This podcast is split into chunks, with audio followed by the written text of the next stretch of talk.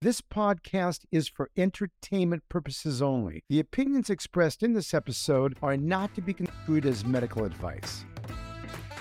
Welcome to Demystify Beauty, a weekly podcast about creating transparency in the beauty space. I'm Mackenzie Westmore. And I'm Dr. Paul Nassif. How are you? What's going on? I haven't seen you since, you know, God, it's been a while. It has been a while. And, and I'm excited because Listen, I hear about this famous icon, your dad. And so it's exciting that we're going to get to hear more about this because it's interesting. I've been on, you know, some sets before with some celebrity friends of mine, and I watch some of the makeup and all the weird, crazy stuff they do. Right. And so this is very, very interesting. So I'm excited about this. No, it is very interesting. I agree, and I'm personally excited because it's you know it's it's my dad, and it, he's my hero, and I'm a daddy's girl. So just letting you know now. I'm so thrilled that that my dad is going to join us because this is where I think he's going to have a great take on the combination and where where Hollywood and makeup meets plastic surgery and everything in the beauty space. So let's introduce my dad, Michael Westmore. Hi, Dad. Hi, how are you? Good. Thank you for joining Hi, us. Hi, son. Every call Dad. You've now been adopted, Dr. Nassif. that sounds good. I don't have my dad anymore, so it's nice to have another dad. well, now you do. Now you do. so, Dad, why don't you just jump right in? I would love for you to discuss, you know, your beginnings and and the family's lineage because there is so much rich history here that will tie back into everything demystify beauty. My family history goes back quite a ways. My grandfather in the late 1800s was a wig maker, and he went to the Boer War in 1900 actually, and was Winston Churchill's barber. And then he left. He, he had a wig shop after the war. After the Boer War, he came back to England and he had a beauty shop where he made wigs. Uh, not so much a beauty shop because the, the skincare and makeup wasn't uh, as big then. Mm-hmm. So in 1906, he moved to America. My grandmother came the year after with the boys who were the uh, the famous Westmores through the golden ages of Hollywood. And 1917, he opened up a wig shop uh, down in the Hollywood area. And uh, finally, come around the 1900, he talked Clara Bow into letting him do her do her makeup, and he uh, it all worked out that because uh, everybody was doing themselves and changing, you know, putting mustaches on upside down, whatever. Marlon Brando, and he was he wanted to take care of his own mustaches, and they were they went up and down and short and long. Uh, it was uh, the Ugly American, it was called. So grandfather then brought the boys in my dad, my Uncle Perce, my Uncle Ern, Wally, Bud, Frank. And they were, each one of them ran a major studio. Then we went into the talkies, which is interesting because it was up to silent films, much uh, closer to uh, that period. My father was known for, I say for each one of them, I'll give you a, just a, a movie as such. My father did Gone with the Wind. Uh, Uncle Perch, oh my God. the Hunchback of Notre right? Dame. Oh my did goodness. a movie called Cimarron, and he was the first one to win a trophy for makeup. And it was he did old age makeup that were all done with grease. And then there was Wally who did uh, Hunchback of Notre Dame, not Hunchback, um, uh, Jekyll and Hyde.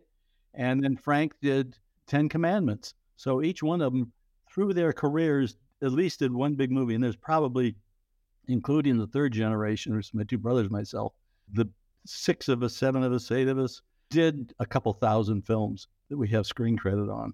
So we've been in Hollywood, you know, a long time. Little by little, it all, you know, passed on, and third generation, Mont and Marvin and myself carried on. And uh, I've had a very lucky career. Starting, I want to say, starting with Rocky. I was at Universal, but that's what really kind of launched me into uh, recognition between that and Raging Bull, and I won an Oscar for Mask. And I love doing television, so I have 42 Emmy nominations and uh, nine trophies. I, have been busy, but I've actually Jesus. enjoyed, I want to say, the creating of it, not so much thinking of winning something and putting something on the shelf, but just uh, creating and designing, of which I was probably the luckiest person in the world to wind up on Star Trek for 18 years. Yeah. Oh my goodness. Of aliens. I had to have a new alien or more designed for every show. And there were 600 and some episodes between 1987 and 2005. So then I, I basically retired from carrying a box to the set, but just I've enjoyed lecturing. I've been, le- been, lecturing on cruise ships. Tomorrow, in fact, I'm uh, introducing the movie Dr. Jekyll and Mr. Hyde at the Ted Turner Classic Film Festival in Hollywood. And that kind of scares me because then I wasn't there and I had to learn things of what, what my Uncle Wally actually did for the film. And he was only 25 years wow. old when he went into Paramount Jeez. Studios and took it over for the next 40 years. I got a question for you. I'm a little confused on something. Your father and how many brothers were six of them total? There were. Yeah, actually, my grandmother had 18 kids, but only my dad and uh, Purser, Ern, Wally, Frank, and Bud, five of them.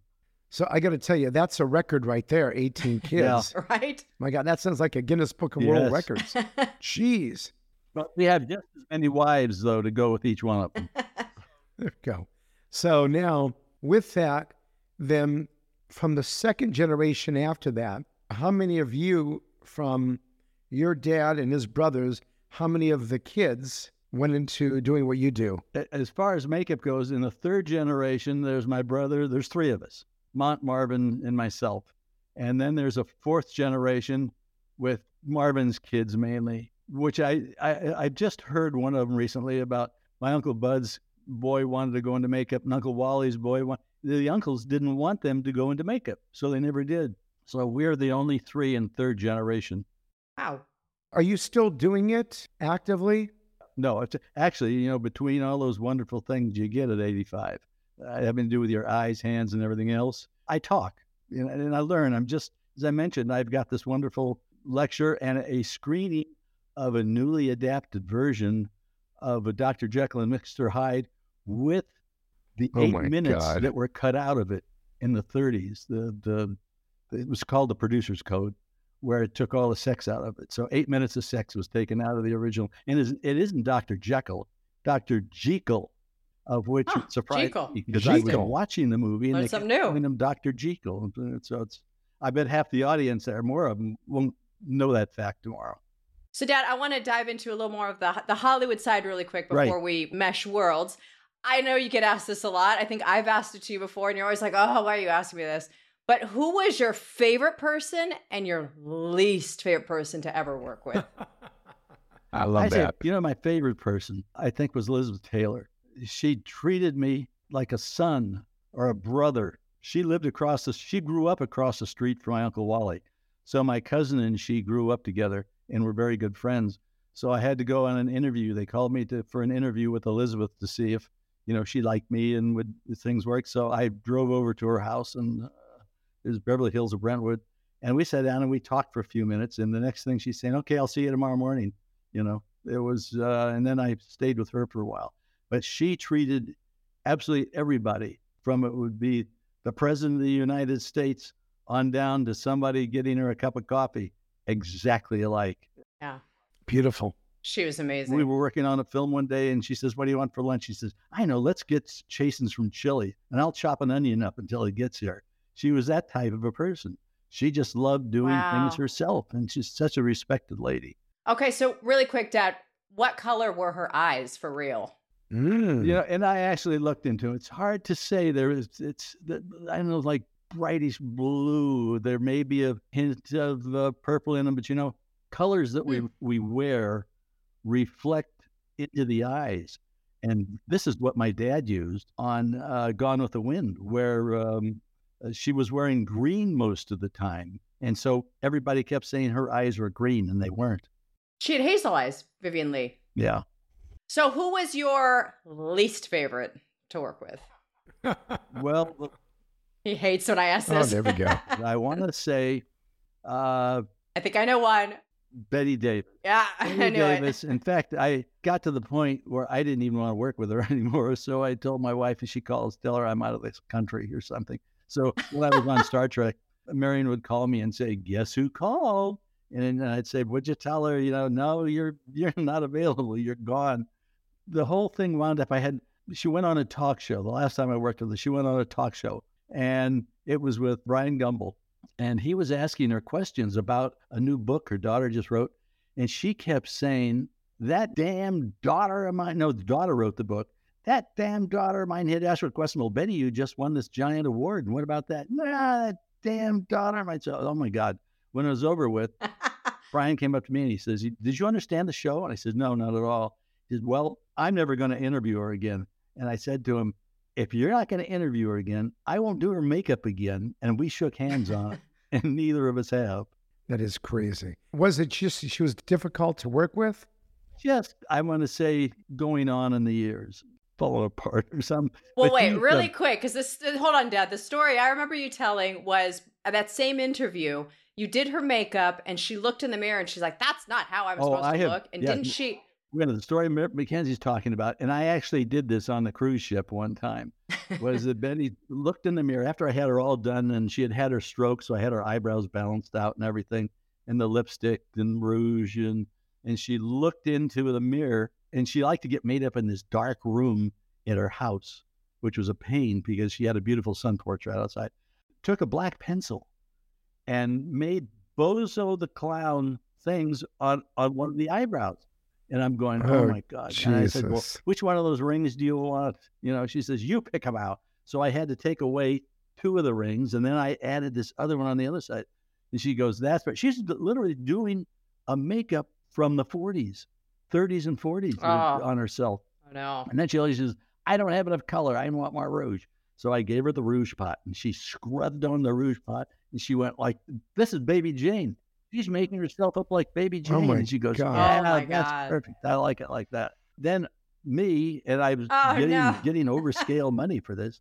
And, and she was basically in a wheelchair. And I'm pushing her in to the television station and everything.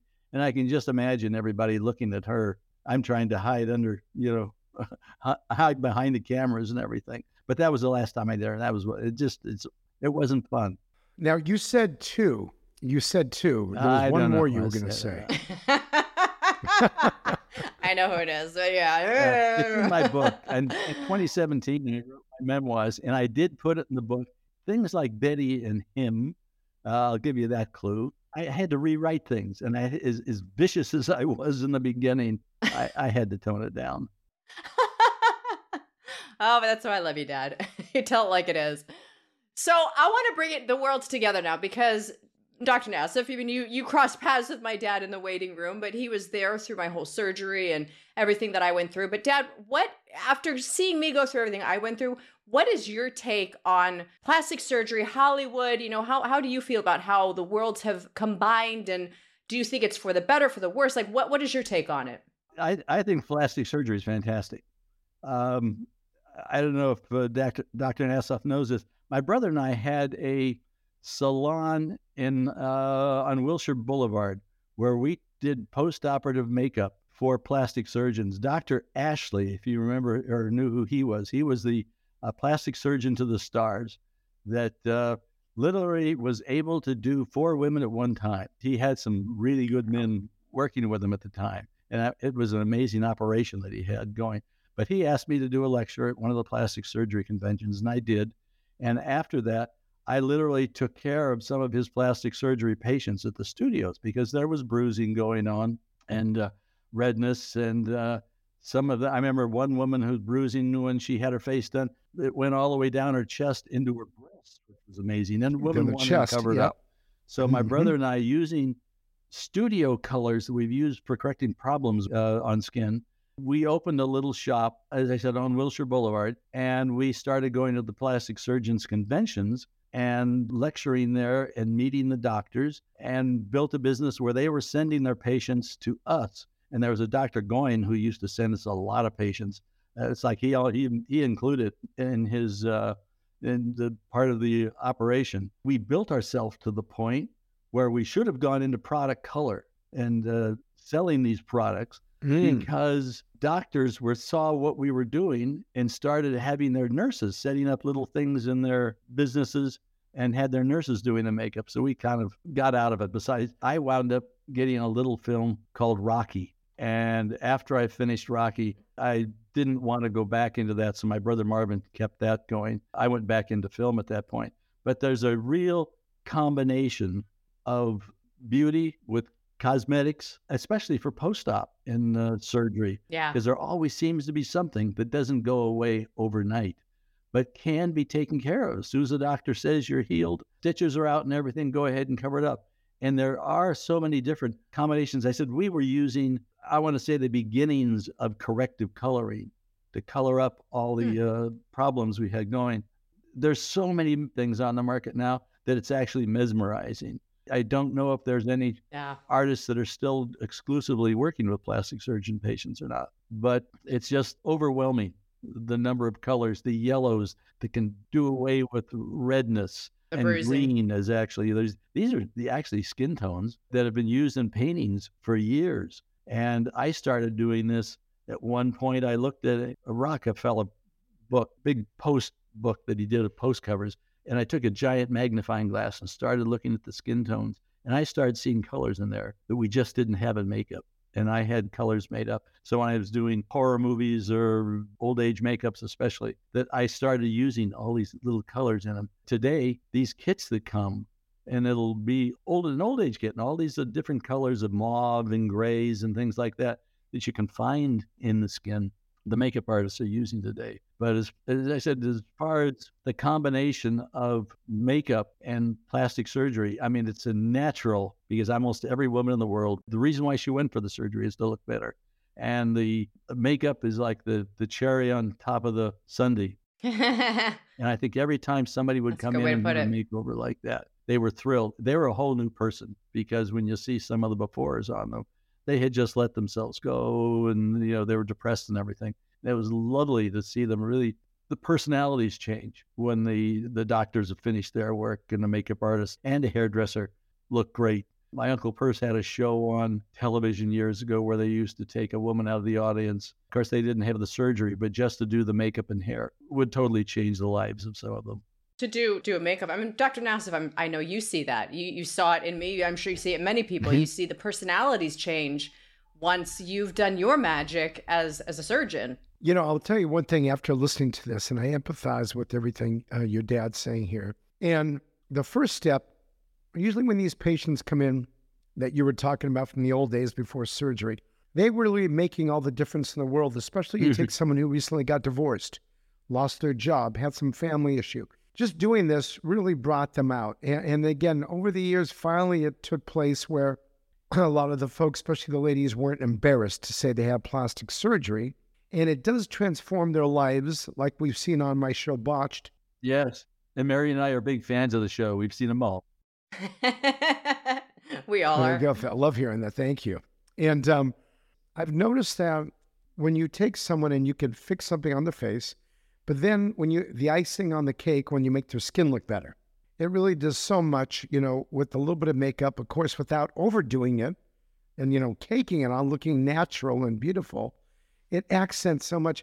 And when we talk about the bruising, as you were saying, you know, especially for a facelift, and you have a little bit of bleeding underneath the skin in the neck, yeah, that's really a dark purple. But then as it settles down in the lower lower mm-hmm. neck and upper chest, how it turns the green colors and then the yellow colors. And to actually take that face mm-hmm. and do what you guys do of blend it in. And it's interesting. There are people that do that now, but I did not know that it started years ago mm-hmm. when you guys were doing post operative makeup. By the way, what year was that that you first started doing the post operative makeup? In the 70s, early 70s. Jeez. Yeah. Wow got over 50 years ago. That is just insane. And that's interesting. You know, we didn't we didn't do it. I mean, now they're doing their permanent makeup, scar camouflage and all that stuff. But it's interesting after all this time that 50 years later they're still doing it and it really hasn't changed much mm-hmm. in regards to what you were doing back then. Now, I want to jump back really quick to one thing that does tie into plastic surgery. But, Dad, I've always wanted to ask you this, and I've never even asked. But from your knowledge and working with Michael Jackson, that's a big one. He was a big one, and you were you were up close and personal with him. You were right in his face. In fact, by the way, to this day, I still hold a grudge that you took Michelle over there to see Bubbles, and I never got to go. Just saying. That's right. What's your question? Just what was your experience with Michael Jackson, and and was that I mean, you were there through some of the plastic surgery that he went through. I mean, did you see the, the time when he was getting a little out of control with things? I mean, what was your take on that? Because I always found no, no. So my, any any time I had with Michael, he was wonderful. And the reason why I got called in, and another friend of mine, Ziggy, who was a wig maker, was that Michael lived on Havenhurst in Encino, and he yep. could not leave his house. Across the street, people lined the, the wall over there, and uh, so Michael had a little VW car and he wanted disguises. So between Ziggy and myself, we built, I built some noses. And uh, I was actually, and as far as teeth go, I was trained by John Chambers, who was the man that got the Oscar for Planet of the Apes. John was a dental technician before he came, became a makeup artist. Mm. And uh, he taught me how to make teeth. So I actually, I made all the teeth for the Klingons in Star Trek for 18 years. I made oh different kinds of teeth and different noses for Michael. And then Ziggy made wow. all these different wigs for him and things. So he could jump in his little VW, drive out the front gate, and people thought it was somebody else. Wow. He's just, I mean, he was a gentleman and a wonderful guy to deal with. And I got to see his zoo and his candy store and everything at, at the house. I didn't see any side to him except, you know, a really wonderful side. That's amazing. I, I just I always wanted to to know that side of things. And I, were there any other celebrities that you worked with that you felt? I mean, obviously, maybe nobody that's uh, around right now. I don't know, but anybody that you worked with that how do I put this kindly was so obvious with their plastic surgery, but was not vocal about it. It's probably in your book uh, which, by the way, is the makeup man. no, I don't. Yeah, there were, but I don't think I really. I didn't put it in my book. It wasn't. I mean, I you could tell from the scars behind the ears or somewhere, right? In, or somewhere in the back of the little scar in the back of the neck where the neck was pulled back and things. So, I mean, I knew where all the scars were hidden because Marvin and I had to deal with so many of the ladies in our uh, little shop where we helped them. I don't think it was as popular when I when we first started doing the makeup it hasn't grown to where it is today, where it's so acceptable. I mean, where people come yep. right out right. of surgery and call all their friends to show them the bandages or something.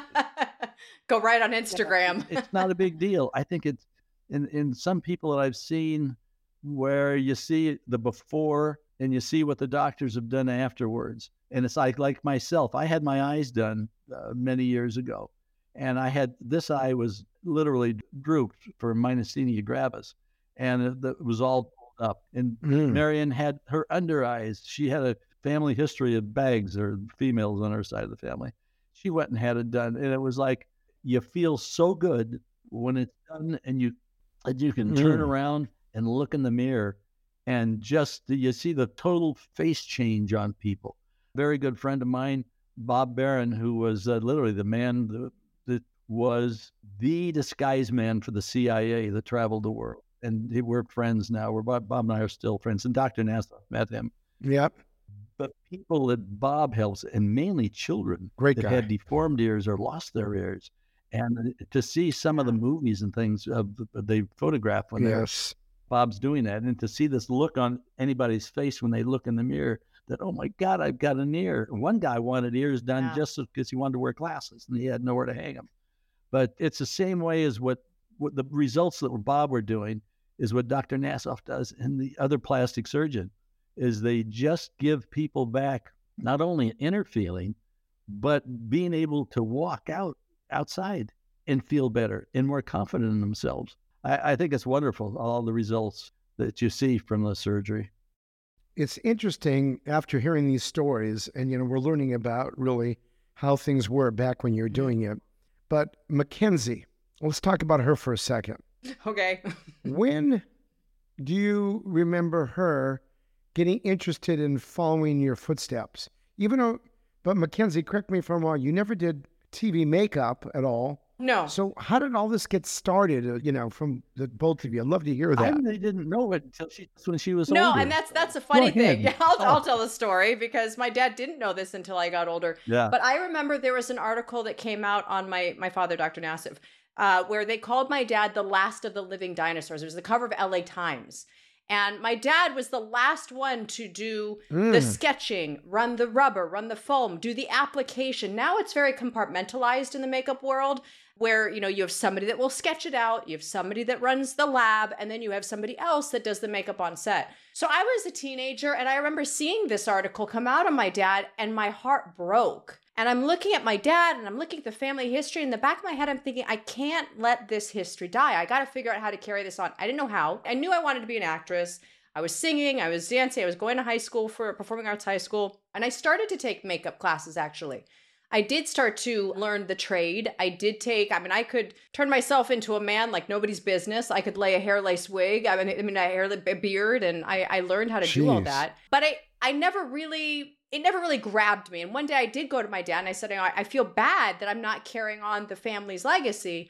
And dad, I remember you telling me, don't feel bad. You follow your dream, follow your heart. My dad and my mom always supported me in becoming an actress. So then I got passions and I thought, well, maybe this is how I'm going to carry the family name on. And you know, it did, it was, but mm-hmm. then that went down. And then dad and I worked on Face Off together.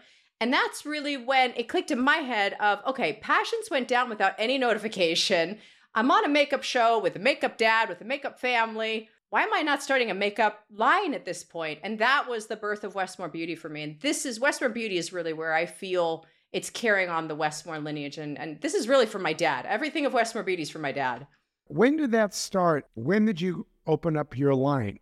Gosh, about eight, nine years ago. But my dad had a line way before that. So that was also an inspiration to me. A lot of what he did in his own cosmetic company. Because interestingly, Dr. Nassif, I don't know if you know this, but my dad launched, I think, on Home Shopping Network, Dad? Yes. Yeah, on HSN. And the day he launched was the exact same day Princess Diana died. Oh my God, how so funny. as you know, with home shopping, it didn't help sales. sales were. I was his model oh. For Home Shopping Network, and I'll never forget us oh going back to the hotel God, room, going, "Oh that. my God, this is this is horrible. This is the end you of know, it." What was interesting though is that we went for three days selling, and for the first two days, I had a hostess with me mm-hmm. that didn't give me really much time to explain what the hell we were doing. She just kept talking and talking and talking. Finally, the third day, something happened where she couldn't come, and you went with me, and you became my hostess, and we sold more makeup that day than the other two. Yeah, because I let you talk. yeah. So you, so basically, you've been in this whole home shopping, TV shopping um, Mackenzie for a long time. Yeah. And then with, with dad, uh, you started doing it, right? Do you remember how long ago was that? That would have been, well, what year did Diana die? I think she died in 97, 1997. Yeah. So, I, mean, yeah, you figure It's been a long time. That's it's right. It's been a long time of, for me, especially like being in the home shopping world and now transitioning over to QVC eight nine years ago. But it's it's been a it's been fascinating to watch my dad throughout all this and and to see all this go on. I get to it's interesting when we hear this, you know, because you have everyone out there doesn't really know about Hollywood, how it started. Especially you guys, correct me if I'm wrong, but Mike, where were you born? Were you born in Los Angeles? Yes, in Hollywood. What hospital were you born in? it could have been Hollywood Presbyterian. Isn't that yeah. funny? Hollywood Press, yep. Because I grew up in Los oh. Feliz, Hollywood, and go. I was um, born Valley. in Good Sam, Good Samaritan. Good Samaritan. Yeah. You're an Angeline too, Mackenzie. Yeah, Valley Presbyterian. Yeah. so it's rare that we have all of this, you know.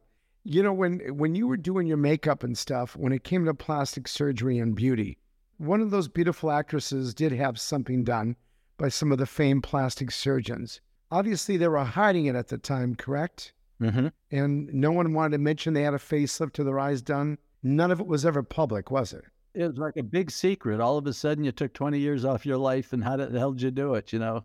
Yeah. It's just because eh, eh, there was there was always some way to to disguise uh, with hair in particular any of the uh, surgery right. around the forehead, in front of the ears. Uh, you know, the minute wasn't was a problem, but I would assume that they just kept hidden for a few weeks. But then we had we had makeup that we could uh, disguise it with. Then you know, it's interesting with the makeup then on that. Forgetting about plastic surgery for a minute, but I have a lot of patients that will come in with dark circles mm-hmm. underneath their eyes. And those dark circles, you can't really treat them with a laser. Sometimes it's due to hollowness or they just have the pigment in their skin. Mm-hmm. When the patients or my customers are here and they put makeup on, usually it looks not great. So, are there some, for some basic things, are there some easy tips for makeup application that you can give some advice to our wonderful listeners? Well, you know, in applying things around the eyes, and at first I know they had little sponges that came with them and putting the sponges off, but the warmth of your hand and having a cover color that has now in the olden days, in fact, they probably still have it in some of the newer things, castor oil, because castor oil has a stickiness to it Yes. that will blend out. But it's a matter of padding around the eye, like your product, Mc- Mackenzie, that you Mhm. have. Shadow edit. Yeah, the shadow in it. Uh, but Sure. it's being able to pat it in there and blending out those edges a little bit. Uh, with your color, can't you put base over the top of it? Absolutely, yeah. Yeah. And that's it was designed for that. It was designed Yeah. for dark circles. It it edits shadows. And because that's yeah, you block out the it, even even with the bruising and things like that, it, it, Yeah. it will work. Yeah. But it's usually the warmth of the fingers and by patting these things and getting away from them. No powder. You know, as soon as you put powder in it, it starts to try Yeah. to it gets, it gets crepey around it. It's simple to do and it's quick to do, and it's not something that needs to be played with or not. You don't, you know, this this isn't going to get it on or doing this. It's that stippling. No, you find the fingers actually help the dark circles better than a brush? Well, the the reason why I like to use my fingers is because my fingers are warm. Ah. Okay. I could put it on with a brush to begin with, to maybe take the brush and get it painted on. But as far as taking it and, and smoothing it out, The warm. Yeah. yeah, Hey, McKenzie, for example, I've never been a big fan of a lot of makeup on anyone. I like more that natural look with some accents of makeup on, Right. especially, you know, when they have great facial features. And, you know, my wife, Brittany, in the beginning when I first met her, you know, a little bit heavy makeup. And then, interesting, you know, after we talked about it, she's gone less and less makeup because she's a beautiful woman. To me, less is more. But now, for someone like you, of course, you have a, a gorgeous face. And your makeup you put on your face, since again, your face is the face of, you know, Westmore Beauty. Right. Do you consider yourself putting on a light coat of makeup, a medium, or a heavy coat of makeup? And I don't know if I'm using the right words. No, you are. Yeah, but you know, No, you definitely are. It's it's you know the level of coverage. I find it's it for me. It all depends. I'm very much like Brittany, where I I've gotten to be less and less and less, especially since you know we went down our journey, Dr. Nassif. It has become a, a matter of for me things like my shadow edit because I do have dark circles, and and as I as everybody in your office has told me, there's nothing that can be done for that. So things like shadow edit have been my absolute go-to, and that's one of those products where I'll just dab it on because you don't need to chase it with other makeup. So you can spot use it and on any skin tone and it blends right in. So products like that, I prefer a, a very light layer. You know, um, for me, I do have a preference towards less is more. I always like to play up my Mhm. eyes because uh, that's that's a a feature that I like to play up. But I do prefer the less coverage. It's just more comfortable, and that's always been my thing with Westmore Beauty. And this is why a lot of men like to use it, is because it doesn't look like makeup, but it gets the job done. Westmore, where less is more. very good. There you Quite- go. Oh, I like that. I'm Ah. gonna write that down Okay, fast. so let me ask let me ask you about red. Mm. Patients come in with rosacea. Rosacea is more of an adult onset of acne, where the sebaceous units of the uh, skin become vascular, and you get all these little blood vessels, chin, cheeks, nose, and Yeah. maybe a little bit here. And then they get these broken blood vessels all over the nose, especially the corners. yeah. Now, again, how do you treat the nose with that red? Again, without layering it on too deep. Well, you have to cover whether you take a little brush and and, and go over the uh, the red areas, uh, the green areas, um, and go over it with your foundation. But you're it might be a little heavier on the nose to be able to cover it. But then the idea is not to, not to keep going with that with the heavy makeup, is to start Right. to thin it out a bit. And we've had to do that. Of course, we use pan stick in the studios, and we were able to way, get away with making it a little thicker. But again, it's- it's a matter of just thinning it out when you get into nice clean skin. It does work, and I, you know, I've seen it seen it done. Now, Dad, didn't you use different uh, colors? I, I, know certain colors will cancel out colors, like Dr. Nassif is saying. Yeah. What was the color that you would use to to cancel out red in your in your time? What was the color you would use to cancel out bruising? What are the different colors that help cancel out these things? The main color that put out was I want to say baby poop yellow. It was uh, wasn't bright yellow. Yellow. Was, you know, it was a a yellow that had a touch of brown to it. Uh, I mean, a minute touch, but it's the yellow that cancels out the red on it. And I know on the uh, when things start getting green and blue, uh, sometimes had to put uh, a, a, more of an orangey, not red, but an mm. orangey color. I had on, on Robert De Niro on Raging Bull. Oh boy, what a movie! He had a, a panther from his shoulder to his elbow and I had to cover that with uh, with an orange, literally an orangey base, and then put makeup over the top of it. But when you see, he could have walked on the street and you wouldn't have known because the thing is, after it was applied, I would maybe pat it with a little oil or something just to give the skin a shine. And that's the thing is, once you put mm-hmm. that stuff on, the makeup, that you don't want to leave it powder it and walk away because it's flat. Uh, if you do powder it, you could take a little sponge and take off any excess powder. You have to put life back into it again, and then it uh, mm. pretty well disguises everything. I like that. Um, you just told us something. Of course, a new pearl, a new tidbit of information that none of us knew before, is that De Niro has a large tat of a panther all the way down. You said from his shoulder down to his yeah, elbow. Yeah, you know, one of those ones. A, a panther. One of those ones that's hanging on to you. so why would understand that? Why did he? I have that? no idea. It goes way back. And of course, I didn't know it until we did Raging Bull. You know, and it's like, oh god. And the first so, time I saw it, I'm going, oh shit. so, so you didn't ask him. So that's another question I'm going to ask you about celebrities you dealt with some of these biggest celebrities back then in the world. A lot of them are still huge celebrities. Some have passed away.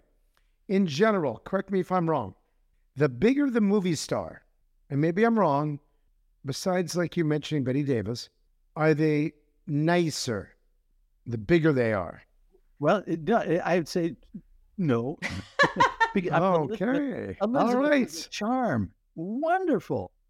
And then you run into Bette Davis, who's a monster my uncle Perc did her for 32 of her films or something, and he used to make her up when she was naked.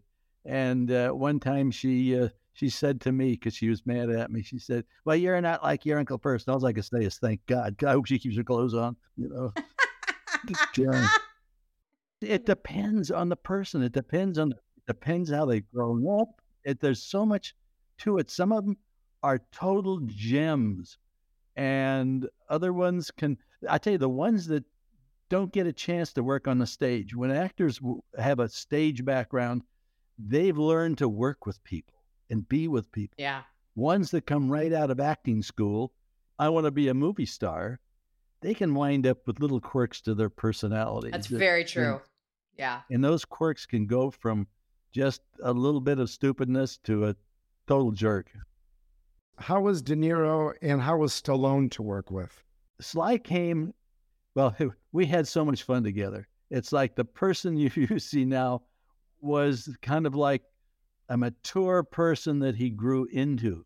With me, again, we were we were really close on the set from the first day Rocky started, and we were in Philadelphia, and uh, his wife at that time and his big dog Butkus was there with us. We had a little teeny trailer and it was like Sly had some music on going and stuff, and we it was like the the four of us busted out of his trailer going yay, you know, and I was I was with Sly for eight years, and it uh, I would say every every all the way through, we were really I mean say close and understandable. I knew how he worked, and he had uh, you know vice versa. Uh, De Niro was much more quiet it wasn't where he had his friends. Uh, he respected me uh, for my talent, what I was doing for him, and he trusted me. when we were like putting his noses on for Raging Bull, I took the barber chair and I would crank it all the way back and he'd go to sleep while I did it. And it was nice. It was like working a doctor working on, on an operation with my brushes leaning over the chair and putting and gluing the rubber down and making them all up. And then I'd wake him up and it was time, time to go to work. And then standing by with him all day long and just keeping him touched up. But he was very busy. He had such a closeness with Scorsese and with Joe Pesci. And he does things, they would do scenes over and over. So we're not worried about a social life going on. Hmm my social time with him would be making him up if if he was awake or during the tests coming to the house you know when uh, we, we, were training for raging bull he kept coming over at one point and he was playing with mackenzie as we did all the makeup tests at our house in uh, studio city and all of a sudden one day he goes i'm thinking about having he went to marion uh, you know using mackenzie in the movie as my daughter and that's how she got her card in sag McKenzie played his daughter in Raging Bull. Wait a minute, did I know that? Did you tell me? We yeah, did, you yeah. Did tell me yeah, that. if you go if you go back and watch the movie and you see the the little girl that's next to the pool. so yeah, that's how I got my SAG card. Yeah. oh my god, how funny. So thank you, Dad.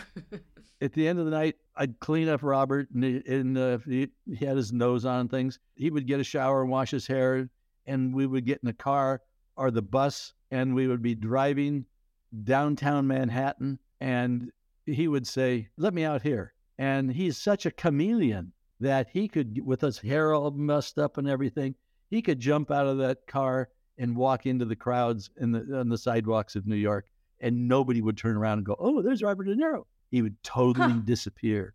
So it's like uh, our social lives didn't. I With Sly, we were a little bit more punching together, and I don't know how many times I got punched. In Rocky, he, he liked doing that just with me when I was standing there, and people would say, "Is he mad at you, or did you like that? that? Isn't he hurting you?" And I'm going, "Nah, you know, who cares?" Because I got them back. I had squirt bottles, and I just had to keep sweating them down all day long. So, uh, two totally different personalities. God, that's interesting. So wild. Hey, McKenzie, I have a question for you. Yeah. So when you found out how to carry on his legacy and the makeup that your dad had, and again, I know times change and maybe images changed. Did you take his makeup as a base and modify it or what? Because you said he was doing makeup back then, you're doing makeup right now. How different is it? I took it more as an inspiration and and even down to things like my cousin, for example. She she did all the makeup and you know, they did the I mean, she wasn't that she's one of the people to do and dad it was Candy did uh Baywatch. And so it was things like that part of the family and even dad talking about having to cover De Niro's tattoo. That it was stories like that that inspired me to create the body coverage perfector because that's something that will cover a tattoo and it's waterproof and it's sweatproof and it lasts for 4 days. But it's it's really like Jesus. ridiculous cover. That's why it's won. Uh, it wins the award every year for best body coverage because that's what it does. It covers bruises, tattoos, you name it. But the fact that it's waterproof, sweatproof, transfer-proof, and lasts up to four days. I've had it last a week because I've gotten the application down to a T. Um, things like that. You know, it's the the family history really inspired everything you see in Westmore Beauty is an inspiration of the family legacy. Uh, everything my dad did. You know like he was saying with shadow edit. That really is a combination of taking all those color correctors and combining it so that you can cover up rosacea. You can cover up dark circles. You can cover up everything. Red, blue. I mean, it's it really is like a, a magic little pot. Mm-hmm. And makeup also changed into the 60s. Pan stick was the yeah. only thing everybody used. And then somebody got the bright idea. They started changing the film stock, making it more technical and people started to use liquid base instead of grease base. Today, most everybody uses. I don't think anybody uses grease base anymore. It's basically the tech, uh, the the liquid bases, and that's what McKenzie's was. In fact, her makeup was so I want to say so sheer. You had color, but it was so sheer that on face off, I wore it, especially on the backs of my hands, because I could put it on and you know buff buff it out and it just was a little bit of color. I wasn't white. Covers all spots. I was, I was beige or tan, you know. So, Dad, what advice do you have for up and coming artists? Well, there's um, you need to know what you're doing to begin with. And the way you learn is go to school and you have to practice, practice. I had an apprenticeship that went for three years. So I basically was practicing for three years. I spent six months on beauty, literally watching Sandra Dee get made Jesus. up every single day and bringing her coffee. Then I was out on my own. Uh, it was my first line to uh, kind of meet your mother. My first line was, Will you marry me? And the second line was, Why don't you come in in the morning and I'll do your makeup? It's a matter of practicing over and over. And when I did Rocky, Sly wanted me to only make him, and I said, No, I want to do Talia too because I enjoyed I enjoyed doing a beauty makeup, a good beauty makeup, as well as I did uh, gluing a nose or a monster together.